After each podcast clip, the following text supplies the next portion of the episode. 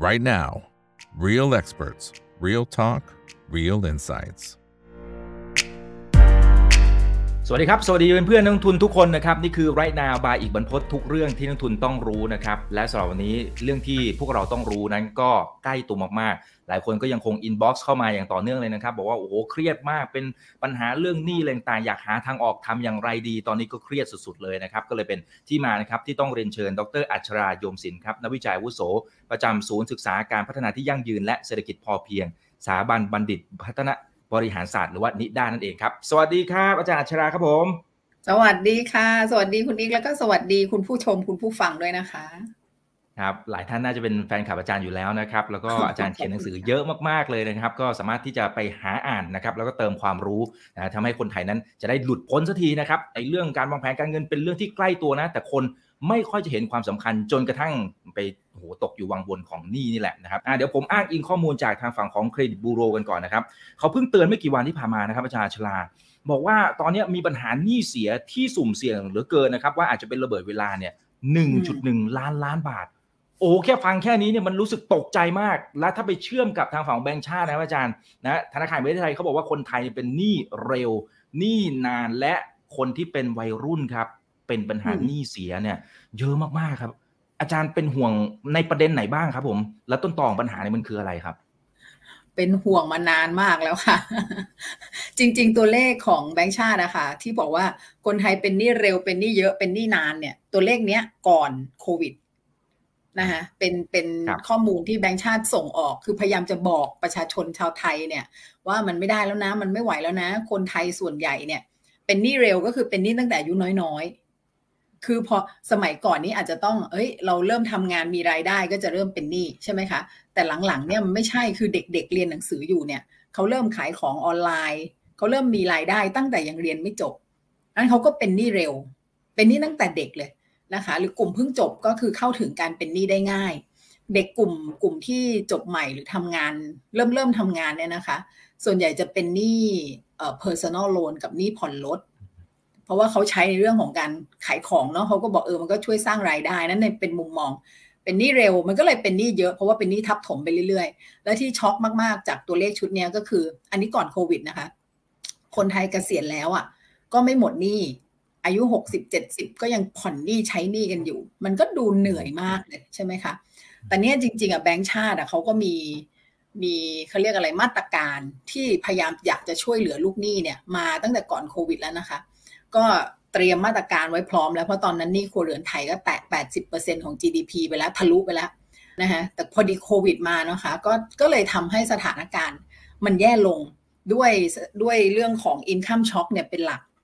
ใช่ไหมคะอยู่ดีๆ รายได้หายไปแวบเลย หรือรายได้ลดลงอย่างอย่างมากนะฮะโควิดยังไม่ทันไป ค่าของชีพก็สูงขึ้นมาอีกเพราะนั้นไม่น่าแปลกใจเลยที่เครดิตบูโรบอกว่าอันนี้จะเป็นระเบิดเวลาลูกใหญ่อะค่ะ ก็โดยสถานการณ์ตอนนี้ค่ะ ส่วนตัวก็รู้สึกว่าน่ากังวลใจมากนะคะ มันไม่ใช่แค่ประชาชนคนทั่วไปแต่หมายถึงเอ่อ SME รายเล็กรายน้อยรายย่อยเนี่ยก็ลำบาก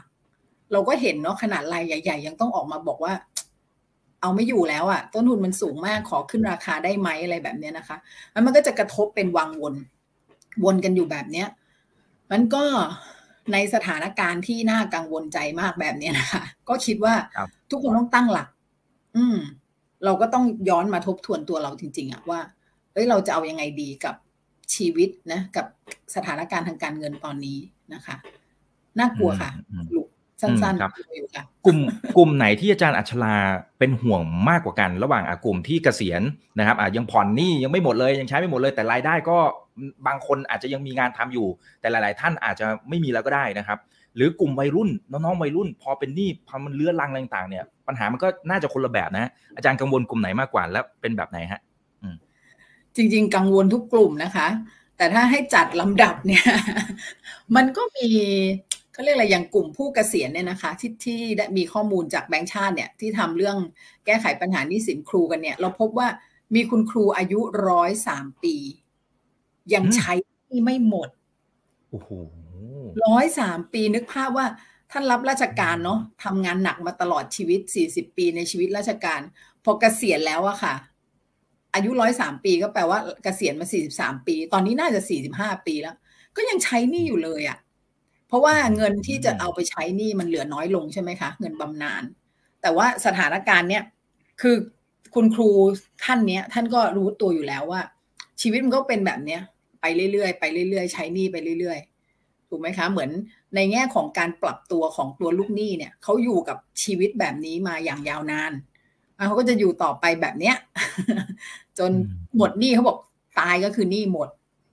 นะคะ ก็ไปหมดกันตรงตายนู่น ก็มันก็เป็นอะไรที่ไม่ควรจะเกิดขึ้น แต่มันก็เกิดขึ้นใช่ไหมคะ ส่วนเด็กๆ กลุ่มเล็ก ๆ เนี่ย กลุ่มที่อายุน้อยๆ เนี่ย Gen Z Gen Y ตอนปลายเนี่ยเขามีโอกาส ในการทำมาหากิน มีโอกาสในการสร้างรายได้ จากโลกยุคปัจจุบันที่มันเปิดกว้างมากเนี่ยนั้นการเป็นหนี้ของเขาเนี่ยถ้าเขาสามารถบริหารจัดการได้ดี คือเป็นหนี้ที่สามารถเอามาสร้างรายได้มาสร้างธุรกิจมาทำธุรกิจ มันก็จะเปิดโอกาสให้เขาหลุดพ้นจากวังวนการเป็นหนี้ได้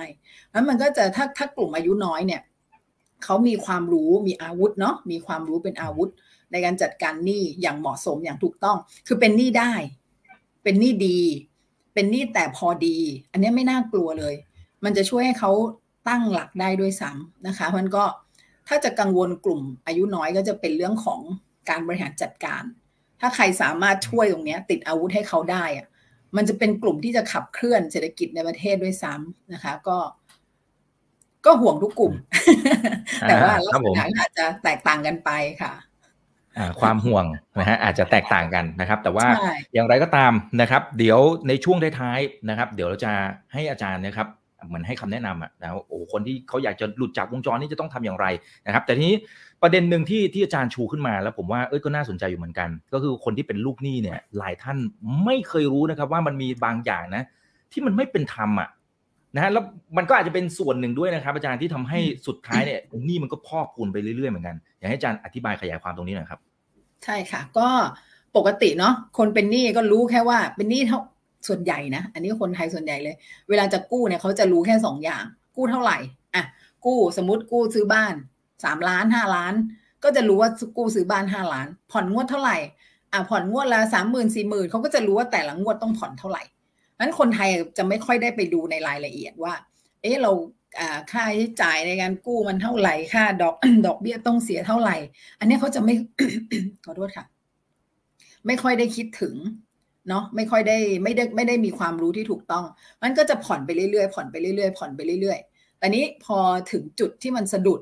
มันก็มักจะมีปัญหาอย่าง ในอดีตนะคะ อันนี้ได้รับการแก้ไขปรับปรุงไปแล้ว เรื่องความไม่เป็นธรรมอันอันนี้ที่ที่อยากเล่า สมมุติว่าสมมตินะ คุณอีกผ่อนผ่อนบ้านสมมตินะ คุณอีกผ่อนบ้านสามร้อยงวดยี่สิบห้าปีสามร้อยงวดเนี่ย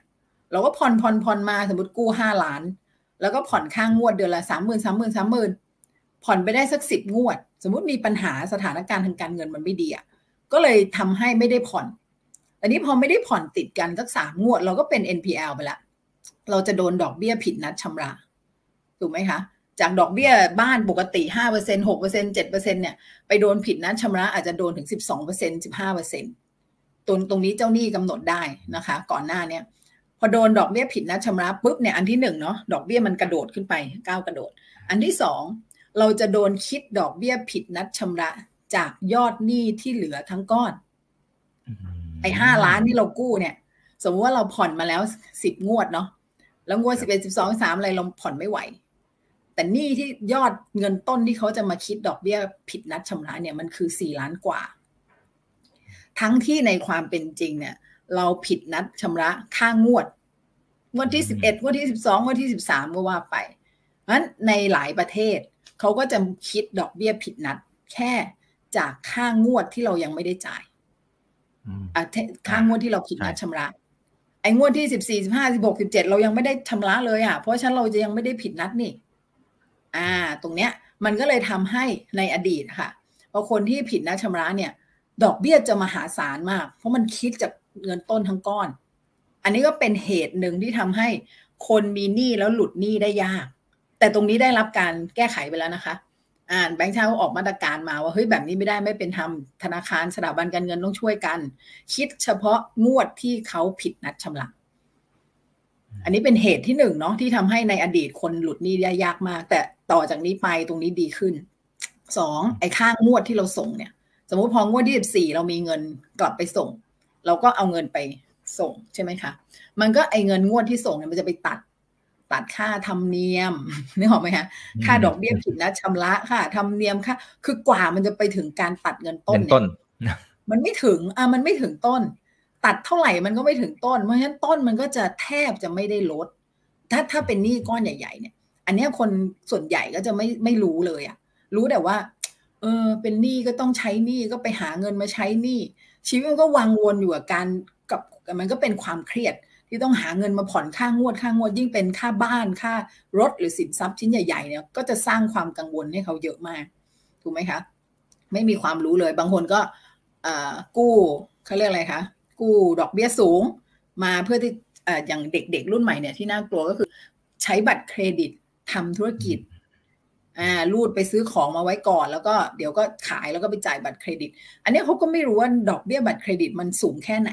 โอ้มันสิบหกเปอร์เซ็นต์นะสิบแปดเปอร์เซ็นต์นะ คือเขาก็ไม่เคยคำนวณว่าไอ้รายได้ที่เขาได้เนี่ยมันจะคุ้มต้นทุนของดอกเบี้ยหรือเปล่า ก็ไปมัวแต่คิดเรื่องต้นทุนสินค้าค่าส่งอะไร แต่ไม่เคยคิดเรื่องต้นทุนดอกเบี้ยที่มันเกิดขึ้นนะคะ หรือคนผ่อนบ้านเนี่ย บ้านห้าล้านเนี่ย ผ่อนสามสิบปี ก็ไม่เคยรู้เลยว่าสุดท้ายเนี่ยคุณจ่ายแบงก์ไปสิบสองล้านอะ่ะมันคือดอกเบี้ยเจ็ดล้าน เงินต้นห้าล้าน ไม่เคยรู้ก็รู้แต่ว่าเออก้มหน้าก้มตาผ่อนไป กษียณอายุก็ได้บ้านมาหลังหนึ่ง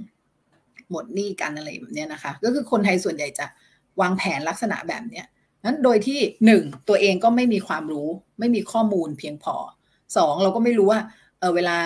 ธนาคารเขาจะตัดดอกเบี้ยคิดดอกเบี้ยอะไรมันคิดอะไรกันยังไงนะคะ แล้วก็อย่างธนาคารเองเนาะอย่างถ้ายกตัวอย่างเรื่องโอกาสที่มันจะหลุดหนี้เนี่ย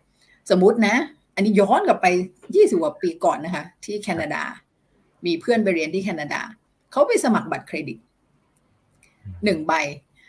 ได้รับบัตรเครดิตแล้ว ธนาคารก็แจ้งว่าให้มารับบัตรเครดิต ต้องไปที่ธนาคาร แล้วไปนั่งฟังเลคเชอร์สองชั่วโมง ว่าจะใช้บัตรเครดิตต้องใช้ยังไง ถ้าจะผ่อนบัตรเครดิต คุณจะมีดอกเบี้ยอะไร คือแบบต้องไปเรียนให้เข้าใจว่า บัตรเครดิตใช้ยังไงให้ถูกต้อง คุณจะโดนดอกเบี้ยค่าปรับค่าธรรมเนียมอะไรบ้าง เรียนเสร็จหมดรู้เรื่องยอมรับถึงจะได้เซ็นรับบัตรมาใช้ อันนี้เรียกติดอาวุธนะคะมันจริง ๆอะถ้าธนาคารสถาบันการเงินมีความรับผิดชอบ มันต้องไม่ปล่อยกู้เราเกินเกินศักยภาพที่จะผ่อนได้ถูกไหมคะต้องให้ความรู้เราในเรื่องของการที่จะต้องจ่ายดอกเบี้ยถ้าอะไรอย่างเงี้ยนี่มันพอไม่ไม่มีของเรานั่งอยู่บ้านดีๆก็โทรมาว่า มีเงินก้อนนี้กู้ไหม มีส่งบัตรเครดิตมาให้ถึงบ้านอะไรอย่างเงี้ยค่ะ มันก็เลยทำให้ มันเราถูกกระตุ้น ใช่ไหมคะ เราถูกเร่งเร้าให้เป็นหนี้ได้ง่ายได้เร็วและตัวคนเราก็ไม่มีภูมิคุ้มกัน มันก็สองอันมาเจอกันก็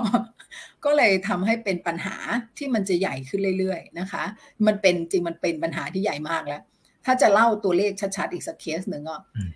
มีคุณครูท่านหนึ่งนะคะ กู้ สหกรณ์ออมทรัพย์ครูเนี่ยสี่ล้าน ปีสองพันห้าร้อยยี่สิบสามคุณอีกโอ้โหสามปีที่แล้วโทษสี่ประมาณสี่สองปีที่แล้ว กู้สี่ล้านนะคะผ่อนมาตลอดสากลออมทรัพย์เนี่ยเขาหักเงินเดือนโดยตรงเนาะเงินเดือนคุณครูเข้าบัญชีหักหน้าซองใช่ไหมฮะใช่หักหน้าซอง จ่ายหนี้ก่อนเลย หักจ่ายหนี้เงินคุณครูก็ผ่อนมาตลอดแบบเนี้ยสี่สิบสองปีละยอดผ่อนไปทั้งหมดอะสิบกว่าล้าน จากต้นสี่ล้านนะ ยังไม่จบนะ ทุกวันนี้ยังมีหนี้อีกสามล้านกว่าโอ้โหเนี่ยเนี่ยมันเกิดขึ้นได้ยังไง ใช่ป่ะคะสหกรณ์คนกำไรปีหนึ่งเป็นร้อยล้านอะ ธนาคารกำไรปีหนึ่งพันล้านหมื่นล้านอะ ในขณะที่ลูกหนี้ไม่มีปัญญาจะจ่ายหนี้อะอันนี้มันไม่ไม่ต้องไปคุยในรายละเอียดก็เห็นแล้วว่ามัน มันต้องมีความไม่เป็นธรรมอยู่บ้างแหละ ในขณะที่เรื่องออกไหมคะสหกรณ์กำไรมหาศาล อ่า ไม่เคยมีใครมาดูตรงนี้ เราเจอเคสแบบนี้เยอะมากนะคะ ในสหกรณ์ออมทรัพย์ครู เพราะว่าสหกรณ์ส่วนใหญ่ไม่ได้เป็นสมาชิกเครดิตบูโร ไม่ได้อยู่ในเครดิตบูโรพอไม่อยู่ในเครดิตบูโรเขาก็ไม่ต้องมีการตรวจประวัติตรวจสอบข้อมูลเครดิตคุณครู แล้วสากลเขาก็จะถือว่า ฉันเป็นเจ้าหนี้ที่จะตัดหนี้ได้เป็นคนแรกนั้นเงินเดือนอืมคุณครูเข้าครับบัญชีเนี่ย ตัดใช้หนี้โดนไปเลยสากลเกือบหมดแล้วอื้อหือเกือบหมดแล้ว และยังมีธนาคารออมสินธนาคารกรุงไทยธนาคารอาคารสงเคราะห์รอจะตัดมันเงินคุณครูแทบจะไม่พอใช้ในแต่ละเดือน อันนี้ถามว่าถ้าเราเงินไม่พอใช้ในแต่ละเดือนเราทำยังไง เราก็ก็ต้ต้อองงไปหากู้ที่เพิ่มนี่แหละครับ ใช่อ่าอยากชวนคิดนะคะ เราเจอพอโรงเรียนขนาดเล็กท่านหนึ่งทำงานหนักมาก รักโรงเรียนมากทำทุกอย่างเต็มที่ เงินเดือนรวมค่าวิทยาฐานะอะไรทั้งหลายเนี่ยอยู่ที่ประมาณหกหมื่นเก้า เยอะนะคะจังหวัดเล็กๆเยอะครับไม่สามเยอะครับหกหมื่นเก้าท่านห้าสิบกว่ากว่าๆแล้ว แต่หักใช้หนี้แล้วเนี่ยมันเหลือเงินเข้าบัญชีให้ท่านใช้อะเจ็ดร้อยบาทฮะใช่เฉพาะใช้หนี่เหรอครับอาจารย์ ใช่หกหมื่นเก้าเนี่ยตัดโอ้โหใช้หนี้ไปเก้าสิบเก้าเปอร์เซ็นต์อะเหลือหกร้อยเก้าสิบกว่าบาทตายตีละซะเจ็ดร้อยอะเนี่ยถามว่าถ้าเป็นอืมคุณนิกทำไงคะอย่างแรกคือเครียดก่อนครับ คืออย่างที่สองคงต้องหาชีวิตแหล่งเงินกู้แหละครับ ใช่แปลว่าอะไรโอ้แปลว่าทุกเดือนต้องหาที่กู้ไปเรื่อยๆ อะแล้วเมื่อไหร่ปัญหามันจะจบ มันก็ไม่มีทางหมดหนี้ได้เลย ถูกไหมคะ เหลือเจ็ดร้อยหรือของกระทรวงสาธารณสุขเอ่อตัดหน้าซองแล้วเนี่ย ชี้ช้ำสุดๆเลยเหลือสองบาทให้เขาเข้าเข้าไปใช้อะเหลือสองบาทอันนี้เรื่องจริงใช่ไหมครับอาจารย์เรื่องจริง อันนี้ข้อมูลจริงทั้งหมด ข้อมูลจริงทั้งหมด นี่เราโอ้ยหนักมากเราอืมใช่เนี่ยอย่างคุณนี้ยังไม่อย่างอะอย่างตอนแรกที่พี่เห็นข้อมูลเราก็ช็อกว่าเฮ้ย สถานการณ์มันมาถึงขั้นนี้ได้ยังไงนึกออกไหมคะไอคนคนจ่ายเงินเดือนไม่ได้คิดอะไรเลยเหรอแล้วเราก็ย้อนกลับไปถึงเรื่องของระบบว่าเฮ้ยบางทีมันไม่ใช่แค่ลูกหนี้นะอ้าวคุณครูก็ผิด คุณครูก็กู้ กู้กู้เกินตัว กู้ไปเรื่อยๆกู้โดยที่ไม่มีความรู้ในการกู้ คุณครูควรจะซื้อบ้านหกสิบตารางวา คุณครูก็กู้ซื้อบ้านสามร้อยตารางวาอย่างเงี้ยอ่านี่ลูกหนี้ก็ผิดฝั่งหนึ่งลูกหนี้ก็อาจจะขาดความรู้ที่ถูกต้องในการจัดการตัวเอง แต่ฝั่งเจ้าหนี้คุณปล่อยกู้ได้ยังไงหนึ่งใช่ไหมคะอืมเออเนี่ยเราเจอเคสคุณครูอายุสี่สิบแปดเงินเดือนรวมวิทยาฐานะประมาณห้าหมื่นเจ็ดกู้ไปแปดล้านอะอื้อหือ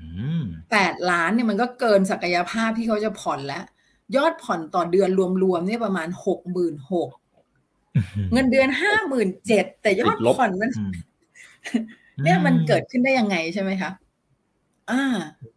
ฝั่งเจ้าหนี้ก็ปล่อยไม่ไม่ไม่ดูเลย ศักยภาพลูกหนี้ฉันปล่อยแล้วฉันตัดหน้าซองฉันปล่อยแล้วฉันตัดหน้าซอง แล้วฝั่งเจ้าหนี้ไอ้ยไม่ใช่เจ้าหนี้ เจ้านายอะค่ะอืม คนที่จ่ายเงินเดือนเขาอะทำไมยอมให้เอาเงินเดือนไปใช้หนี้ได้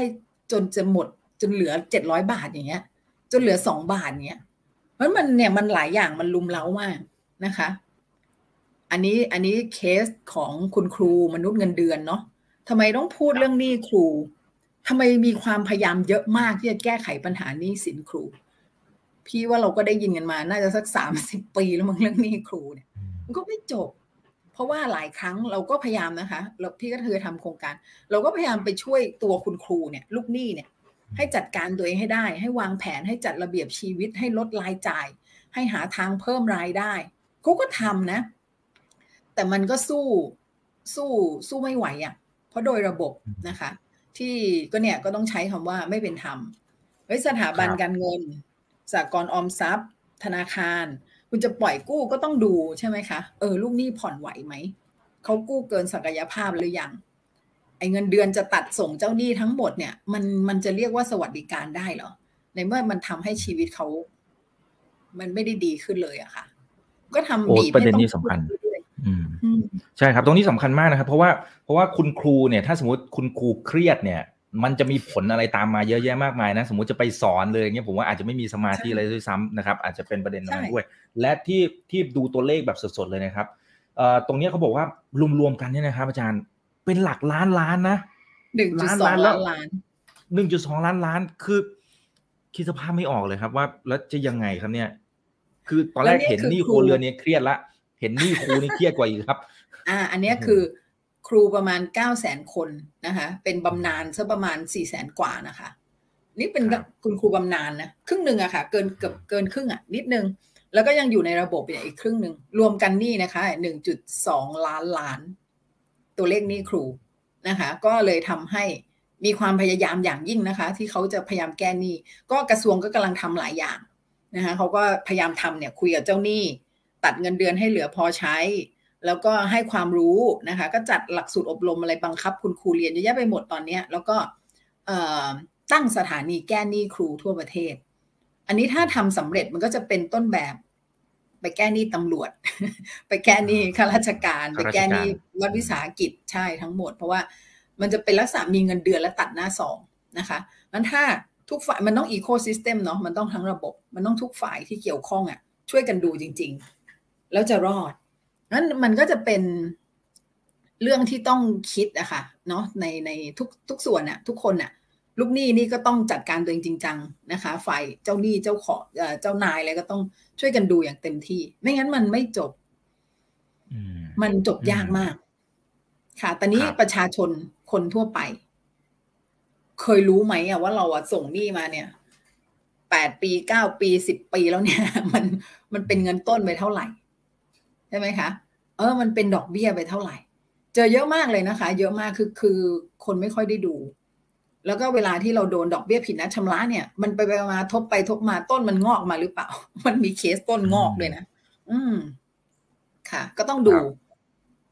อืมอืมมันกลายเป็นว่ามันมันมันไปรวมกับตัวเงินก้อนใหญ่ พอเราผิดนัดชำระนี่มันบวกบวกบวกเข้าไปอีกทีนี้ หลุดยากละหลุดยากมากๆแล้วยิ่งในสภาวะแบบนี้นะอาจารย์ที่รายได้เนี่ย มันก็ลดหลาย ๆ หลาย ๆ ธุรกิจหลายอาชีพเนี่ยรายได้ลด หรือบางคนตกงานซะด้วยซ้ำนะก็มีกลุ่มปอบางเยอะด้วยนะครับ อันนี้ก็เลยเป็นสองเด้งเลยอืมอ่ามีเรื่องอยากเล่าอีกนิดนึงนะคะ ครับเอาเลยครับอาจารย์ อีกปัญหาหนึ่งเนี่ย ที่น่ากังวลมากคือเรื่องผู้ค้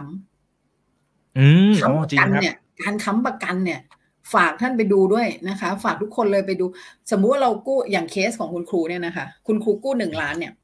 ไม่มีสมมติเนาะสมมติใช้ผู้ค้ำห้าคน ผู้ค้ำเนี่ยค้ำเท่ากับค้ำคนละล้านนะคือคนค้ำประกันก็ไม่มีความรู้ว่า ฉันขอค้ำแค่บางส่วนก็ได้ เราบอกเขานะ วันจะเซ็นค้ำได้เลยนะว่าเฮ้ยผมช่วยค้ำได้แค่แสนเดียว ถ้ามีปัญหาอะไรผมค้ำล้านหนึ่งไม่ไหวนะผมขอเซ็นค้ำแค่แสนเดียว แต่ส่วนมากไม่รู้ แล้วสถาบันการเงินก็ไม่บอกพอไม่บอกมันกลายเป็นว่าเฮ้ยคุณหาคนค้ำมาห้าคนเนี่ยเขาค้ำคุณคนละล้าน กู้ล้านหนึ่งแต่โดนค้ำรวมมันห้าล้านอะนึกออกไหมคะ คือมันเกิน มันอันก็ใช้คำว่าไม่เป็นธรรมก็ได้ แล้วก็โดยปกติสถาบันการเงินเวลามีปัญหาเนี่ยเขาก็จะฟ้องลูกหนี้กับผู้ค้ำพร้อมกัน ซึ่งจริงมันไม่ได้ มันก็ต้องจัดฟ้องทางลูกหนี้ให้จบใช่ไหมคะ ไปไล่บี้กับลูกหนี้ให้ให้เสร็จไม่ได้แล้วค่อยไปไล่คนค้ำแต่ส่วนใหญ่เขาก็จะจับฟ้องพร้อมกัน มันก็เลยเป็นปัญหาพัวพันกันไม่หยุด แล้วในลักษณะของ ของต่างจังหวัดเนี่ยทั่วไปเนี่ยอย่างคุณครูหรือข้าราชการ ส่วนใหญ่เขาจะค้ำกันไปมานะคะค้ำกันแบบโยงลูกศรไม่ถูกอะว่า คนนี้ต้องโยงยังไงอะบางทีแบบสิบสองคนสิบแปดคนเนี่ย กลุ่มเนี้ยก็จะค้ำกันไปมาค้ำค้ำกันจนแบบ ยากที่จะแยกออกอะค่ะเพราะฉะนั้นพอมีปัญหาหนึ่งคนเนี่ย ก็มันก็จะมีปัญหาทั้งวง มันก็เลยทำให้เราเราเลยเห็นเคสเนาะนานและหลายปีแล้วนะคะห้าหกปีก่อนที่ คุณครูลูกหนี้เนี่ย ยิงตัวตาย แล้วผู้ค้ำคนที่หนึ่งก็ยิงตัวตายตาม คนที่สองก็ต้องหนีออกไปจากที่ตรงนั้นอะไรเงี้ยค่ะแล้วมันปัญหามันมันไม่ใช่แค่แค่ตัวลูกหนี้แต่มันหมายถึงผู้ค้ำแล้วก็ครอบครัวของลูกหนี้ ครอบครัวของผู้ค้ำอีกเนี่ยบางทีธนาคารก็ต้องต้องมอง ไม่ใช่แค่นั่งมองแต่ตัวเลขอะค่ะเนาะเราวิเคราะห์เฉพาะตัวเลขไม่ได้ แต่ว่าสถานการณ์รอบตัวมัน มันน่ากังวลมากกว่าแค่ตัวเลขค่ะ อืมอืมจริงครับจริงครับเอ่อแต่แต่เรื่องนี้ผมเคยคุยกับคุณครูเหมือนกันนะอาจารย์นะครับ ปรากฏว่าคุณครูเขาบอกว่ามันบางทีมันเป็นเรื่องของ peer pressure ด้วยครับ ในในเชิงที่แบบว่าเขาจริง ๆ ก็ไม่ได้อยากไปค้ำหรอกนะครับ แต่พอถึงเข้าตาจนหมายถึงตาเราบ้างแล้วเนี่ยนะถ้าเราไม่ค้ำให้คนอื่นคนอื่นเขาก็ไม่ค้ำให้เราอะฮะมันก็เลยกลายเป็นปัญหาทอดๆแบบที่อาจารย์ว่านี่แหละโยงลูกศรไม่ถูกแล้วตัวลงใครค้ำใครกันแน่เนี่ยนะครับ แล้วหลุดยากมากด้วยพอเจอปัญหาทีนึงเรื่องใหญ่ อืมค่ะ ก็เคยแนะนำเนาะมีคุณครูบรรจุใหม่ ตอนนั้นไปอบรมครูบรรจุใหม่เยอะเลยค่ะ เป็นพันคนเลย ก็บอกเขาเลยว่า ให้ประกาศชัดเจนเลยว่าไม่ค้ำประกันให้ใคร ตอนนี้คุณครูท่านนี้ก็ไลน์เขียนแมสเซจมาเล่าให้ฟังตอนหลังนะคะ ว่าเนี่ย พอเข้าไปโรงเรียนปุ๊บอะก็คือทั้งโรงเรียนก็เป็นหนี้กันหมด แล้วหนูว่าจะอยู่ยังไง หนูก็ต้องเหมือนมันเป็นความรู้สึกที่ว่าการเป็นหนี้เป็นเรื่องธรรมดา อันนี้ก็เป็นทัศนคติที่ต้องเปลี่ยน เนาะเขาจะรู้สึกว่ามันมันก็ปกตินะใครๆก็เป็นหนี้กันทั้งนั้นเลย พี่คนนี้เขาก็ค้ำคนนั้นคนนั้นเขาค้ำคนนี้ ถ้าเราไม่ค้ำเราก็จะอาจจะมีปัญหาได้ อย่างเคสเนี้ยเขาก็ตัดสินใจไม่สมัครสมาชิกสากลเขาบอกเข้าไปโรงเรียนเนี่ยพี่ชวนเลยว่าให้สมัครสมาชิกสากลเพราะอะไร เพราะเธอเป็นคนเดียวที่ยังไม่ได้ค้ำใคร เธอช่วยสมัครแล้วมาค้ำพี่ด้วยอะไรเงี้ย เราก็เอ๊ะตกลงมันสหกรณ์ออมทรัพย์หรือเปล่าตกลงน้องคนนี้คุณครูท่านเนี้ย ก็เลยไม่สมัครสมาชิกสากลเพราะไม่อยากที่จะค้ำประกันให้ใครนะคะเขาก็เสียโอกาสที่จะนึกออกไหมคะ มีหุ้นสากลมีปันผลอะไรเงี้ย แต่บอกเขายอม เขาบอกพออยังเคยเรียกไปคุยเลยว่าทำไมไม่สมัคร อ่าเขาก็เล่าให้ฟังว่าเขาเขาขอบริหารจัดการเงินของตัวเขาให้ดีอะไรประมาณเนี้ยค่ะ มันก็ใช่ peer pressure นี่ก็มีผลอย่างมาก อืม ครับโอ้อันนี้อันนี้เป็นเป็นเคสที่ดีที่ที่มีจุดยืน แล้วก็เหมือนกับว่าเป็นเป็นกล้านะมีความกล้านะครับที่ที่จะเหมือนหลุดจากไอตัวสังคมนะครับ ที่ที่อาจจะบีบเข้ามาแบบนี้นะครับอันนี้เป็นจุดที่ดีเดี๋ยวคุณอีกคุณอีกมันมีประโยคนึงเนี่ยเมื่อกี้คุณอีกบอกความกล้าเนี่ยคุณครูบรรจุใหม่ท่านเนี่ยเขากล้าเพราะว่าเขามีความรู้ถูกไหมคะเขาได้ข้อมูลเรื่องคุณครูเป็นหนี้เรื่องหนี้ครูเรื่องอายุร้อยสามปีหนี้ยังไม่หมดเขาก็เลยกลัว แล้วก็อีกจุดหนึ่งนะคะ เราพบว่า เนี่ยมีมูลนิธิหนึ่งทำงานหนักมากในการช่วยเหลือลูกหนี้เนี่ยเขาก็แค่ไปให้ลูกหนี้เขียนตารางเนี่ย เขียนว่าเฮ้ยคุณมีหนี้กี่เจ้าหนี้แต่ละเจ้าเนี่ยต้นเท่าไหร่ดอกเท่าไหร่ผ่อนเท่าไหร่ค่างวดเท่าไหร่ผ่อนมานานแล้วเท่าไหร่ พอลูกหนี้เห็นตัวเลขอะค่ะ ว่าเฮ้ยหนี้ล้านหนึ่งเนี่ย ผ่อนไปแล้วล้านสี่เป็นดอกเก้าแสนเป็นต้นหายไปแค่นิดเดียวอย่างเงี้ย ลูกหนี้จะตกใจนะคะ อันนี้ก็คือ พอเขามีข้อมูลในมือเขาเนี่ยว่าเขาส่งธนาคารไปเท่าไหร่ ส่งเจ้าหนี้ไปเท่าไหร่เขาก็มีความกล้าที่จะไปคุยกับเจ้าหนี้ขึ้นมาเลยนะเนี่ยหลายคนจะไม่รู้สึกอะค่ะว่า เรากำลังได้รับความไม่เป็นธรรม เราไม่รู้ด้วยซ้ำอะแต่พอแค่นั่ง list เอาไปขอ statement ก็ได้นะยุคนี้มันก็ง่ายใช่ไหมคะก็ไปขอ list มาเลย ตั้งแต่ต้นจนถึงวันนี้คุณผ่อนไปแล้วเท่าไหร่นะคะมาลองนั่งคิดวิเคราะห์ดู ว่ามันมีวิธีการที่จะทำให้ให้เรา สถานการณ์ชีวิตเราดีขึ้นได้บ้างไหม คืออันนี้มันมีส่วนอย่างยิ่งนะคะ ที่จะทำให้เรากล้า กล้าไปคุยกับเจ้าหนี้ กล้าที่จะขึ้นมาตัดสินใจทำอะไรบางอย่าง ก็ด้วยความรู้นะคะ ด้วยข้อมูลที่ที่ถูกต้องอะต้องต้องเอาข้อมูลจริงมานั่งคุยกันนะคะครับอ่าซึ่งอันนี้ต้องต้องขอบคุณอาจารย์อัชลาด้วยนะครับ ที่ให้ข้อมูลให้ความรู้นะครับกับคนไทยมาโดยตลอดนะครับทีนี้ถ้าถ้าเป็นในมุมของการทวงถามหนี้ต่างๆเนี่ยมัน มันมีในมุมไหนบ้างไหมครับ ที่เป็นสิทธิ์ของลูกหนี้อะเป็นสิทธิ์ของลูกหนี้ว่าเฮ้ยถ้าคุณมาทวงอะไรแบบนี้นะ มันผิดคุณไม่ได้นะทำแบบนี้ไม่ได้นะ อะไรอย่างนี้นะฮะอ่ามันไม่เป็นธรรมโอ้ที่เห็นในทีวีทั้งหมดอะค่ะที่เป็นข่าวทั้งหมดเนี่ยผิดกฎหมายหมดแจ้งความได้หมดเลย แจ้งตำรวจได้ทุกเคสเลย มันมีพรบทวงถามหนี้เนาะออกมา เมื่อก่อนเนี่ย เราก็จะเห็นนะอ่ามัน อะไรอะคะ มีการไปทวงหนี้โหดนู่นนี่นั่นตัดแขนบ้างทำลายข้าวของบ้าง หรือล่าสุดข่าวเมื่อเช้าเนี่ย มีการเอาโทรโขงไปยืนทวงทวงหนี้หน้าบ้านอะ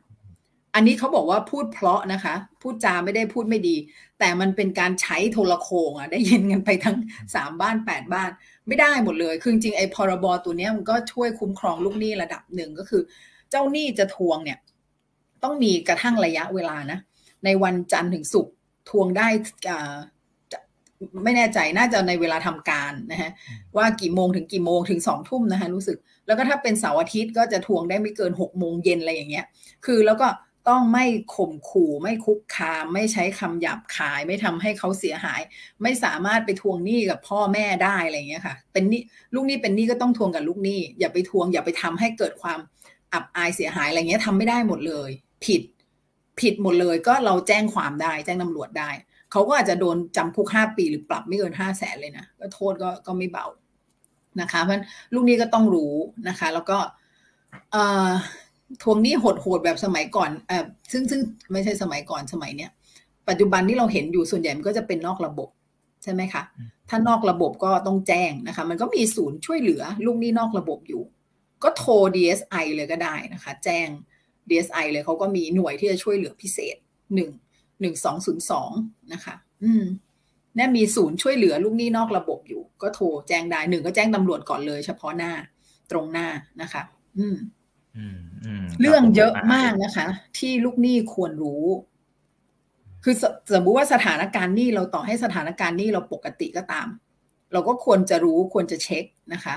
แต่ถ้าสถานการณ์นี้เราไม่ปกติ อันนี้ยิ่งต้องรีบเลย เหมือนต้องรีบหาคุณหมอเลยอะรีบตรวจสุขภาพตรวจร่างกาย หาคุณหมอทันทีอย่างเงี้ยค่ะเนาะจริง ๆ ทั้งหมดเนี่ยมันไม่ใช่เรื่องยากเลย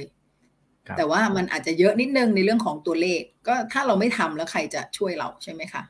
ปัญหาก็จะวังวนอยู่แบบเนี้ยไม่จบนะคะอืม อืมอืมครับผมโอเคนะครับทีนี้ผมผมขอย้อนกลับไปนิดนึงที่อาจารย์ยกตัวอย่างนะฮะในเรื่องของการผ่อนเช่นผ่อนบ้านเป็นต้นนะครับ แล้วก็ปรากฏว่าโอ้โหเนี่ยเราจ่ายไปจริง ๆ แล้วมันมากกว่าเงินต้นแบบมหาศาลเกินเท่าตัวซะด้วยซ้ำนะครับ แต่ทีนี้ถ้าสมมติเราไปไปบอกธนาคารนะครับ บอกว่าโอ้พี่พี่คิดดอกเบี้ยมันขนาดนี้เลยเหรอมันเยอะขนาดนี้เลยเหรอเอาอย่างนี้แต่ว่าอีกในย่านหนึ่งจริงธนาคารเขาบอกจริงๆเขาก็บอกตั้งแต่เดวันแล้วนี่บอกว่าอ่าเนี่ยดอกเบี้ยมันจะเท่านี้นะนะ คุณโอเคไหม นะครับอ่าคุณถ้าโอเคนะ คุณก็จะมีสิทธิ์เอาไปกู้ซื้อบ้านต่างๆ คุณก็มีคุณภาพชีวิตที่ที่ดีในมุมที่คุณสามารถที่อยู่ได้นะครับแล้วคุณก็รู้เงื่อนไขทั้งหมดแล้วนี่นะคุณจะมาเรียกร้องอะไรทีหลัง อย่างนี้จะมาบอกไม่เป็นธรรมมันก็ไม่ถูกต้องอย่างนี้มันมันจะมีมันจะยังไงฮะอาจารย์ อย่างนี้เราจะจะมีข้ออะไรที่เราจะไปคุยหรือยังไงได้บ้าง อืมก็ อันนี้มันก็ก็เป็นคุณเอกพูดนี่ถูกทั้งหมดเลย ก็ตอนที่เราจะจะรดปากกาจะเซ็นเนี่ย แปลว่าเรายอมรับทั้งหมดแล้วถูกไหมคะ อันที่อันแรกเลยก็คือสถานการณ์มันเปลี่ยนไปอะคือสถานการณ์มันไม่เหมือนเดิมเนาะรายได้เรามันไม่ได้เหมือนเดิมอย่างสถานการณ์โควิด เนี่ย แล้วก็ดอกบ้งดอกเบี้ยอะไรมันก็มีการเปลี่ยนแปลง แต่จริง ๆ นะถ้าถ้าถ้าถ้าส่วนใหญ่อะค่ะ พอลูกหนี้เห็นตัวเลขว่าจ่ายดอกเบี้ยไปแล้วเท่าไหร่เนี่ยเขาจะ พยายามหาหนทางในการจัดการได้ได้ด้วยตัวเองเท่าที่เจอนะคะ อย่างเช่นอาจจะขอ retention บอกใช่สถานะอ่า retention หมายถึงว่าเราไปกู้ซื้อบ้านเนาะแล้วเราผ่อนมาสักระยะหนึ่งเกินระยะหนึ่งแล้วสามปีห้าปีเนี่ย ก็ขอแบงค์นิดนึงว่าเออลดดอกเบี้ยลงหน่อยได้ไหมนะสถานการณ์ชีวิตมันก็เปลี่ยนไปเอ่อรายได้ก็ไม่เหมือนเดิม ลูกก็โตขึ้นค่าใช้จ่ายเยอะขึ้นเงี้ย หรือถ้าเขาไม่โอเค เราก็ขอ refinance อันนี้มันก็เป็นสิทธิ์ที่ที่ลูกหนี้ทำได้เนาะโดยเฉพาะเรื่องของซื้อผ่อนบ้านนะคะ ก็ขอ refinance ทำ refinance ไปที่ธนาคารอื่น เพื่อให้ได้ดอกเบี้ยที่ลดลง ซึ่งคนผ่อนบ้านส่วนใหญ่เขาก็ทำนะคะ แทบจะทำทุก 3 ปีเลยด้วยซ้ำสมัยนี้มันทำง่าย เพราะมันมีแอปพลิเคชันช่วย ใช่ไหมคะ มันมีเว็บไซต์มันมีตัวกลางอะ่ะ เกิดขึ้นมาสตาร์ทอัพเยอะแยะเลยที่ที่พยายามจะช่วยเรื่องพวกนี้มันเราคีย์ข้อมูลแค่ไม่กี่ตัวลงเข้าไปในในแอปอย่างเงี้ยค่ะ ไม่เกินสองนาฯ สองนาทีก็รู้แล้วว่าอ๋อมันมีทางเลือก ที่จะทำให้ชีวิตเราดีขึ้นได้ ซึ่งธนาคารก็ไม่บอกเรามันมันก็เป็นหน้าที่ของเรา ที่เราต้องดูแลตัวเองถูกไหมคะ อืมก็จริงๆก็ไม่ได้ยาก ก็หนึ่งก็คุยกับเขาคุยไม่รู้เรื่องฉันก็ย้ายไปที่อื่น อืมอ่าครับผม ทีนี้พอเมื่อสักครู่นี้อาจารย์อาจารย์พูดอยู่ประโยคนึงแล้วผมผมนึกถึงเคสตอนช่วงโควิดสิบเก้าครับ ตอนที่เขามีการจริง ๆเขาช่วยเหลือนะในเรื่องของสภาพคล่องของพวกเราก็คือในแง่ของการที่พักเงินต้นกับพักดอกเบี้ย แต่มันมีเคสหนึ่งนะครับอาจารย์ที่ที่เขาส่งเข้ามาใน inbox ของของทางช่องของผมเองนะครับเขาบอกว่า ไม่รู้เลยคือทางฝั่งของธนาคารเขาบอกว่าพักเงินต้นพักดอกเบี้ย แต่เฮ้ยไปดูอีกทีนึงดอกเบี้ยมันลัน มันไปต่อครับอาจารย์ นี่ไงไอ้อย่างนี้เรียกมันเป็นธรรมหรือเปล่าไม่ไม่ไม่ใช่ไม่เป็นอันนี้ปัญหาคือลูกหนี้ยังไม่เคยรู้อะไรเลยไม่เคยรู้ อ่านก็อ่านไม่ละเอียด เวลาเขาบอกพักเนี่ย อันนี้โควิดเลย พักใช่ไหมคะ มีพักหนี้พักต้นพักดอกแล้วแต่เขาจะพัก แล้วไม่เคยอ่านตัวเล็กๆไอตัวตรงข้อท้ายๆอะว่าแล้วที่พักแล้วสุดท้ายมันไปไหนคุณต้องทํำยังไง มันอาจจะกลายไปเป็นบอลลูนงวดใหญ่งวดสุดท้าย ไปอยู่ในสี่งวดสุดท้ายสามงวดสุดท้ายอะไรเงี้ยเขาก็ไม่เคยอ่าน มันมีนะคะอ่าจะคิดเลขทันไหมเนี่ยคิดตัวอย่างง่าย ๆ ตามนะคะ สมมุติว่าเราเป็นหนี้ล้านหนึ่งเนี่ยเนาะเราผ่อนงวดละหมื่นงวดละหมื่นงวดละหมื่น และในงวดละหมื่นสมมุติต่อไปนะคะ ต้นหกพันดอกสี่พันอ่าไม่ส่วนใหญ่มันจะต้นต้นสี่พันดอกหกพันใช่อะเอาใหม่ ต้นสี่พันดอกหกพันเนี่ย แล้วเราบอกขอขอพัก ใช่ไหมคะพักอะไร พักต้น พักต้นก่อนนะหกเดือน ก็แปลว่าเคยจ่ายค่างวดหมื่นหนึ่งเราก็จ่ายแค่หกพันหกพันหกพันหกพันนี่จ่ายอะไรจ่ายดอกหกพันหกพันหกพันหกเดือนครบกำหนดไปดูตัวเลขอีกที เราเป็นหนี้แบงค์หนึ่งล้านเท่าเดิม เพราะเราพักต้นจ่ายดอกถูกไหมคะแต่ในนี้มันมีเคสว่า เอ้ย ไม่ไหวอะขอพักหมดเลยทั้งต้นทั้งดอก พักไปเลยทั้งก้อนข้างงวดหมื่นหนึ่งไม่มีจะจ่าย หกเดือนเนี้ยขอไปหายใจก่อน ขอไปตั้งหลัก ไม่จ่ายทั้งต้นทั้งดอก อ่าแบงก์ก็บอกได้ พักต้นพักดอกหกเดือนหกเดือนต่อมามาดู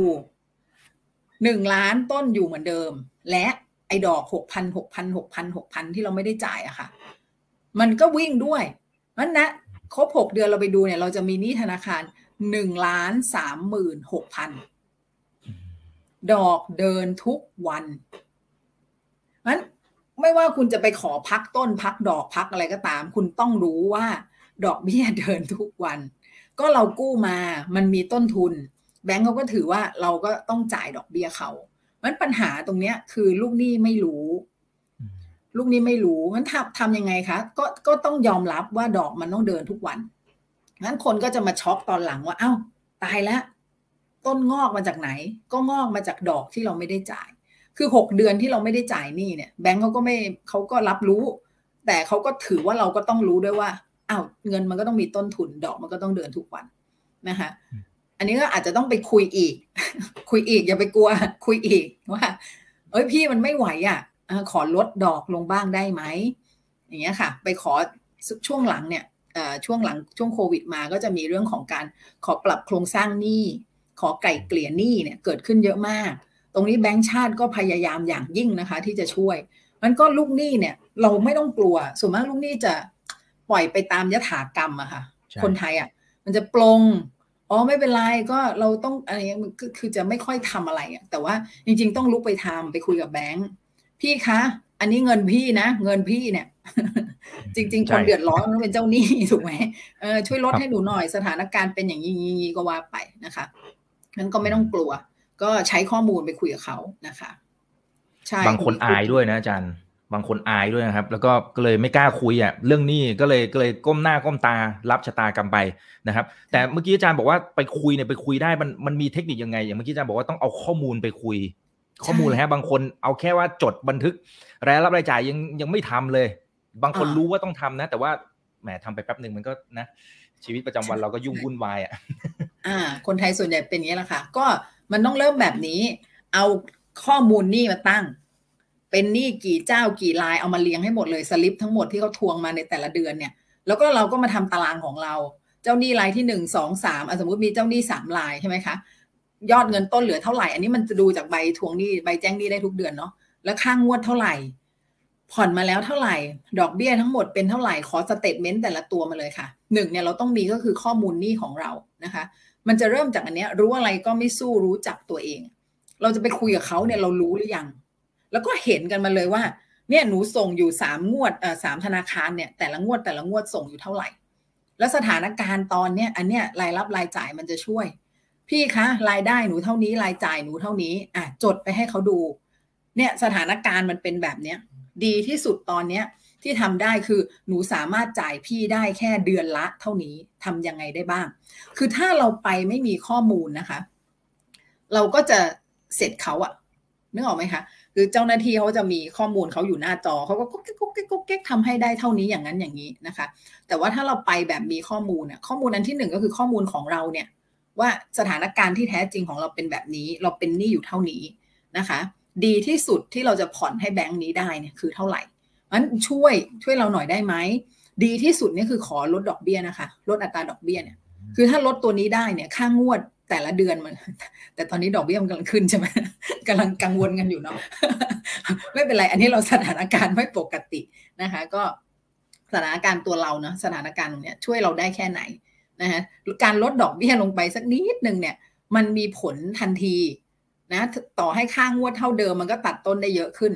นะคะ แต่นี้ถ้าไม่ไหวก็ขอลดค่างวด ขอลดค่างวดเพื่อที่สภาพคล่องในแต่ละเดือนมันจะได้ดีขึ้นนะคะ ขอปรับโครงสร้างหนี้อย่างเงี้ย มันมีตัวช่วยเยอะมากนะคะ ตอนเนี้ย แต่ดีที่สุดคือเรารู้ก่อน พอเรารู้ของเราเนี่ย เราจะรู้ว่าเราจะไปหาช่องทางกันช่วยเหลือตรงไหนดีนะฮะอย่างช่องทางการช่วยเหลือที่แบงค์ชาติทำมาน่าจะสักสองสามปีแล้วเนี่ยค่ะ ก็จะเป็นเรื่องของคลินิกแก้หนี้ทางด่วนแก้หนี้ สายด่วนแก้หนี้นะคะคลินิกแก้หนี้ก็คือหนี้บัตรเครดิตเนาะใครมีหนี้บัตรเครดิตก็เขียน list ของตัวเองออกมาเลย มันต้องเขียนเพราะว่าเดี๋ยวเวลาเราไปกรอกในเว็บเราจะได้ไม่งงนะคะหนี้บัตรเครดิตที่เป็นหนี้เสียเนี่ย สมมติมีหนี้บัตรเครดิตแปดใบเนี่ยส่งขั้นต่ำอยู่ประมาณสองหมื่นกว่าสามหมื่นเนี่ยมันไม่ไหวแล้วมันเละเทะไปหมดแล้วหมุนจนงงไปหมดแล้วเนี่ย เข้าคลินิกแก้หนี้เนี่ย ข้อมูล บัตรเครดิตทั้งหมดคุณต้องกรอกเข้าไปอกรอกเข้าไปเสร็จในระบบมันก็จะพยายามเชื่อมโยงให้นะคะมันก็จะบริหารจัดการให้ และที่สุดมันจะสรุปให้เราว่าเฮ้ยเคสของคุณเนี่ยมันจะหนี้ทั้งหมดมันจะถูกรวม ไปไว้ที่นี่นะ กลายเป็นจากหนี้บัตรเครดิตเนาะดอกเบี้ยสิบกว่าเปอร์เซ็นต์สิบแปดสิบเก้ายี่สิบเลยเนี่ย ก็จะลงมาเป็นหนี้ term loan นะคะ เป็นหนี้ระยะยาวแปดปีสิบปีเนาะ มันจากหนี้บัตรเครดิตสองแสนกว่าสามแสนอาจจะมาผ่อนแค่เดือนละหลักพันน่ะสองพันสามพันเท่านั้นเอง เพราะเราจะได้ดอกเบี้ยลดลงมาเหลือประมาณหกเปอร์เซ็นแล้วก็ผ่อนเป็นระยะยาวอะค่ะแปดปีสิบปีนั้นมันก็จะกลายเป็นโอ้ยชีวิตวันนี้เราเบาเลย เบาละไม่ต้องมาหาผ่อนบัตรเครดิตสองหมื่นสามหมื่นเนี่ยคือรู้ตัวเองใช่ไหมคะ รู้อะไรอีก รู้ทางทางทางออก รู้ตัวช่วย อ่านี้เรียกตัวช่วย แต่ถ้าไม่ใช่บัตรเครดิตก็ไปเข้าทางด่วนแก้หนี้อ่าก็ไปกรอกข้อมูลใส่เข้าไปในเว็บทางด่วนแก้หนี้ อันนี้ของแบงก์ชาติดูแลทั้งหมดนะคะเรามีหนี้อะไรเราทำลิสต์ไว้แล้ว เราก็กรอกเข้าไปในระบบ มันก็เหมือนกันค่ะ เดี๋ยวระบบก็จะตอบกลับมาภายในเจ็ดวันสิบวันเขาบอกไม่เกินสิบวัน จะตอบกลับมาเลยว่าอ่าตอนนี้หนี้ของคุณน่าจะถูกรวมไปไว้ที่นี่นะ บริหารจัดการแบบนี้นะ ก็จะมีคำแนะนำให้ เพราะในระยะสั้นเนี่ยมีคนมีตัวช่วยพร้อมจะช่วยเราอยู่นะคะ พอเรารวมหนี้ไปได้แล้วเอาไปอยู่ในคลินิกแก้หนี้ไปอยู่ในทางด่วนแก้หนี้จัดการให้หรือว่ารวมไปไว้แบงค์นู้นแบงค์นี้ ซึ่งตอนเนี้ยก็คือมาตรการตรงนี้มันถูกผลักดันอย่างจริงจังเนาะจนจะหมดอายุมาตรการแล้วเนี่ย หลายคนก็ยังไม่ไปทำระยะสั้นเนี่ยรอด แต่ระยะยาวเราก็ต้องรู้ว่าเฮ้ยเป็นหนี้อะเนาะมันก็มีดอกเบี้ยมีต้นทุนมันพอเราตั้งหลักได้นะคะ สถานการณ์ดีขึ้น ก็หาทางไปจัดการให้มันหมดให้ไว นั่นเอง ก็ก็เอ่อก็ระยะสั้นรอดก่อน เอาตัวให้รอดก่อนด้วยมาตรการช่วยเหลือสารพัดระยะยาวก็ต้องคิดว่าเฮ้ยถ้านี่ดอกเบี้ยมันผ่อนน้อยผ่อนนานอะดอกเบี้ยมันจะท่วมต้นเพราะฉะนั้นก็ต้องหาทางทำให้นี่หมดให้ไวเมื่อตั้งตัวได้นะคะ เมื่อสักครู่นี้อาจารย์พูดว่าจะต้องหาทางอพอจัดการมีข้อมูลของตัวเองแล้วนะครับไปพูดคุยเจรจาต่างๆนะครับ แล้วก็หาทางที่จะเหมือนกับทำให้นี่มันหมดให้เร็วที่สุดนะครับเพราะไม่งั้นโอ้โหดอกเบี้ยเนี่ยมันจะทบไปเยอะมากนะครับ แต่อันนี้นี่อาจจะเป็นข้อสังเกตในสมัยตอนที่ผมเองเนี่ยผ่อนบ้านนะครับเมื่อเมื่อนานมาแล้วนะครับ แต่ไม่แน่ใจว่าเป็นเฉพาะเจ้านี้หรือเปล่านะครับไม่บอกว่าเป็นธนาคารไหนแล้วกัน แต่ว่าอะก่อนในสมัยนี้มันก็จะมีเทคโนโลยีนะฮะในการที่แบบตัดผ่านแอปอะไรต่างๆเนี่ยครับ เรารู้อยู่แล้ว เราเรียนด้านการเงินมานะครับ รู้อยู่แล้วว่าเอ้ยถ้าเราจ่ายเกินไปสักสมมติหลักหมื่นหลักพันอะไรต่างๆเนี่ยจริงๆมันช่วยได้ หรือถ้าได้เงินโบนัสมาไปโปะเลย มันช่วยได้นะแต่ว่าตอนตอนช่วงหนึ่งประมาณสักประมาณเกือบเกือบสิบปีที่แล้วครับอาจารย์ผมก็ใช้วิธีว่าอะถ้างั้นเอาไปโปะแต่ว่าไปโปะผ่านแอปเฮ้ยมันไม่ตัดนะอาจารย์ มันไม่ตัดมันก็ตัดแค่สมมติว่าเดือนละเท่าไหร่มันก็ตัดตัดไปเท่านั้นนะครับ มันไม่ตัดเงินต้น แต่พอไปหน้าเคาน์เตอร์พอไปถามเขาบอกว่าเฮ้ยถ้าเอาเงินมาที่หน้าเคาน์เตอร์นะ มันตัดให้หมดเลย โอเค มันจะมีเรื่องของดอกเบี้ยที่ต้องตัดไปก่อนค่าธรรมเนียมอะไรอย่างที่อาจารย์ว่า เสร็จปั๊บที่เหลือเงินต้นหายไปหมดเลย เฮ้ย เลยไม่มั่นใจว่ามันเป็นเฉพาะธนาคารนี้หรือเปล่าว่า ต้องไปจ่ายที่ต้องไปจ่ายที่หน้าเคาน์เตอร์ครับอาจารย์พอจะมีข้อมูลไหมฮะนี่เมื่อกี้พอดีอาจารย์พูดมาแล้วผมนึกออกเลยอ่าไม่มีแต่ว่าคิดว่าถ้าเป็นแบบนี้ก็อย่างที่คุณนิกทำมาถูกแล้ว ก็คือต้องติดต่อไปที่ธนาคารน่ะว่าทำไมทำแบบนี้ อาจจะเป็นอ่าเขาเรียกอะไรย้อนยุคไปนิดนึงเนาะหลายปีแล้ว แอปมันอาจจะยังไม่ไม่ได้คิดครอบคลุมขนาดนั้นนะคะ ก็ก็ต้องคุยกับธนาคารน่ะแต่จริง ๆ เทคนิคนี้ใช้ได้ คือจ่ายเกินค่างวดเสมอ คนชอบแบบเออเดี๋ยวรอมีเงินก้อนเนาะไปเทบ้านไปปรับปะอะไรอย่างเงี้ยแต่จริงๆไม่อะค่ะ ถ้าเราจ่ายเกินค่างวดเสมอเนี่ยไอ้ส่วนที่มันเกินค่างวดอะค่ะ มันตัดต้นทันทีเนาะอันนี้ตัวเลขง่ายๆ ชัด ๆ อย่างเช่นเนาะ สมมติเรากู้สองล้านเนี่ยกู้บ้านนะสองล้านใช่ไหมคะ ดอกสักหกจุดห้าเนี่ยค่างวดประมาณหมื่นสองหมื่นสองเนี่ย ถ้าเราจ่ายหมื่นสองไปจนจบสามสิบปีเนี่ยเราจะโดนดอกสองล้านห้าต้นสองล้านดอกสองล้านห้าแต่ถ้าเราจ่ายเกินค่างวดแม้ เพียงเล็กน้อยนะคะ ค่างวดหมื่นสองเราใส่ไปอีกสองอีกห้าร้อยอะหมื่นสองพันห้าร้อยเนี่ย เราจะปิดหนี้ได้เร็วขึ้นสามปี ประหยัดดอกเบี้ยได้ประมาณแปดแสน แต่ถ้าเราจ่ายเกินค่างวดได้สักสองพันเนาะหมื่นสองเราจ่ายหมื่นสี่เราจะปิดหนี้ได้เร็วขึ้นเก้าปี เราจะประหยัดดอกเบี้ยได้ประมาณเออโทษค่ะ เมื่อกี้สามแสนเคสเนี่ยจ่ายเกินค่างวดสักสองพันเนี่ย เราจะประหยัดดอกเบี้ยขึ้นมาได้แปดแสนนะคะก็คือได้รถคืนมาคันหนึ่งอะ่ะมันเทคนิคแบบนี้มันง่ายเนาะเราไม่ต้องรอแบบ แล้วคนก็จะคิดว่า เอ้ยต้องมีถูกรางวัลที่หนึ่งไปปิดบัตรไม่ต้อง เนี่ย กาแฟวันละแก้วเนี่ย ใส่ไปเลยเกินค่างวดไปห้าร้อยพันหนึ่งไม่ต้องคิดมาก มันจะค่อยๆตัด ส่วนที่เกินค่างวดตัดต้นทันที คิดไว้แค่นี้ค่ะ มันตัดต้นทันที แล้วก็ประหยัดดอกทันทีนั้นในส่วนที่เราจัดการตัวเองได้ง่าย ๆ แบบเนี้ยต้องทำแล้วก็อย่างที่คุณอีกบอกเราต้องช่างสังเกต เฮ้ยไหนเราได้ยินมาว่ามันตัดต้นทันทีถึงเวลามันไม่ตัดอะก็ต้องเช็คแล้วก็ต้องคุยแล้วก็โทรเข้าไปคุยนะคะ ไปคุยกับธนาคารอย่างเงี้ยค่ะ ก็คือเราต้องดูแลตัวเอง เราต้องรักษาสิทธิ์ของตัวเราอย่างยิ่งใช่ครับก็ก็ยังดีที่ที่เรียนด้านนี้มาก็เลยรู้หลักการว่าเหมือนลดต้นลดดอกก็เลยก็เลยเห็นข้อสังเกตแบบนี้ครับก็เลยแอบมาแชร์ให้กับเพื่อนนักลงทุนได้รู้กันนะครับทีนี้ทีนี้ถ้าถ้าเป็นทางฝั่งของบัตรเครดิตนะครับอาจารย์ คือไม่แน่ใจว่ามันมันเรียกว่าเป็นความไม่เป็นธรรมได้หรือเปล่า หรือจริง ๆ มันเป็นแค่เราไม่รู้อะคือมันจะมีหลายเคสเหมือนกันนะครับอาจารย์ที่เป็นกรณีที่จ่ายขั้นต่ำครับ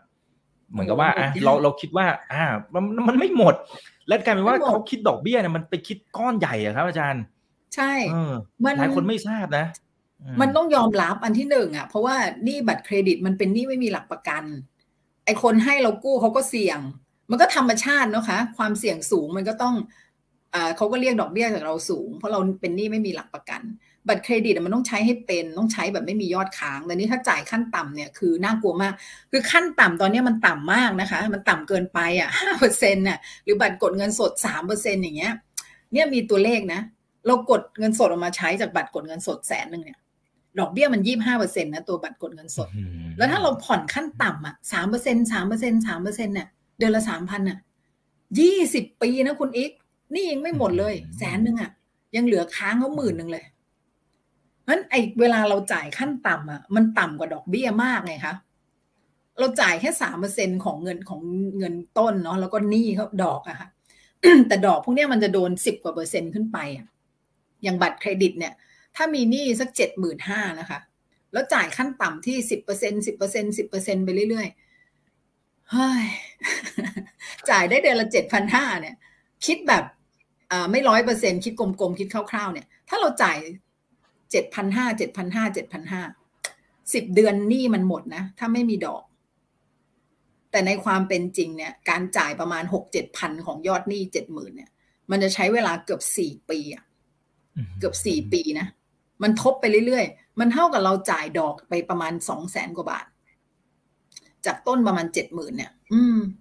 อันนี้ไม่ได้รูดเพิ่มนะ แล้วคนส่วนใหญ่ก็คือรูดเพิ่มไปเรื่อยๆไงคะเขาไม่ได้หยุดรูดอะ่ะเขาก็ยังคงใช้บัตรอยู่ เพราะมันนี่เก่ามันก็ไม่ลดนี่ใหม่มันก็ทบเข้ามา มันเหมือนมันโดนดอกเบี้ยซ้ำซากอะค่ะ โดนแล้วโดนอีกโดนแล้วโดนอีก ก็จะว่าไม่เป็นธรรมก็ก็น่าจะใช่ แต่ว่าก็ ก็ส่วนใหญ่ลูกหนี้ก็ รู้แต่ไม่รู้ทั้งหมดนะคะรู้แล้วก็รู้ไม่ไม่จริงอะ่ะอ่า รู้แค่ว่า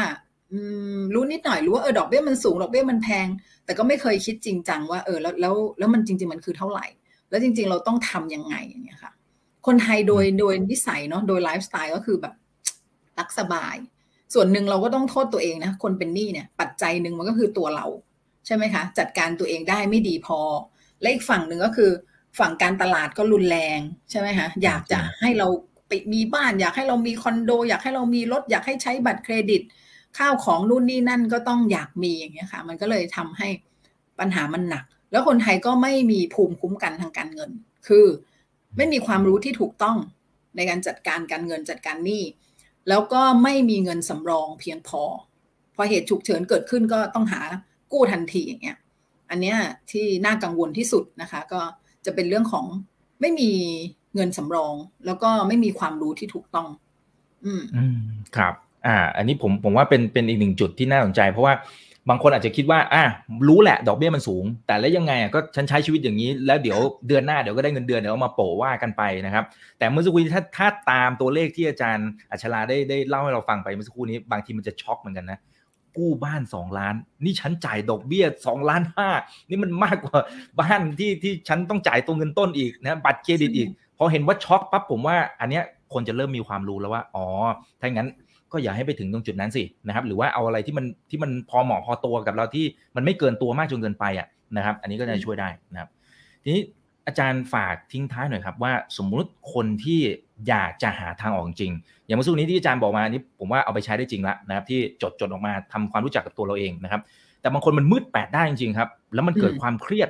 ไม่รู้จะหาทางออกยังไงนะครับ อาจารย์ให้คำแนะนำหรืออาจจะให้กำลังใจหน่อยครับผม ก็ต้องยอมรับ แต่ไม่ยอมแพ้ค่ะ มันเหมือนคนเป็นมะเร็งเนาะระยะสามระยะสี่อะ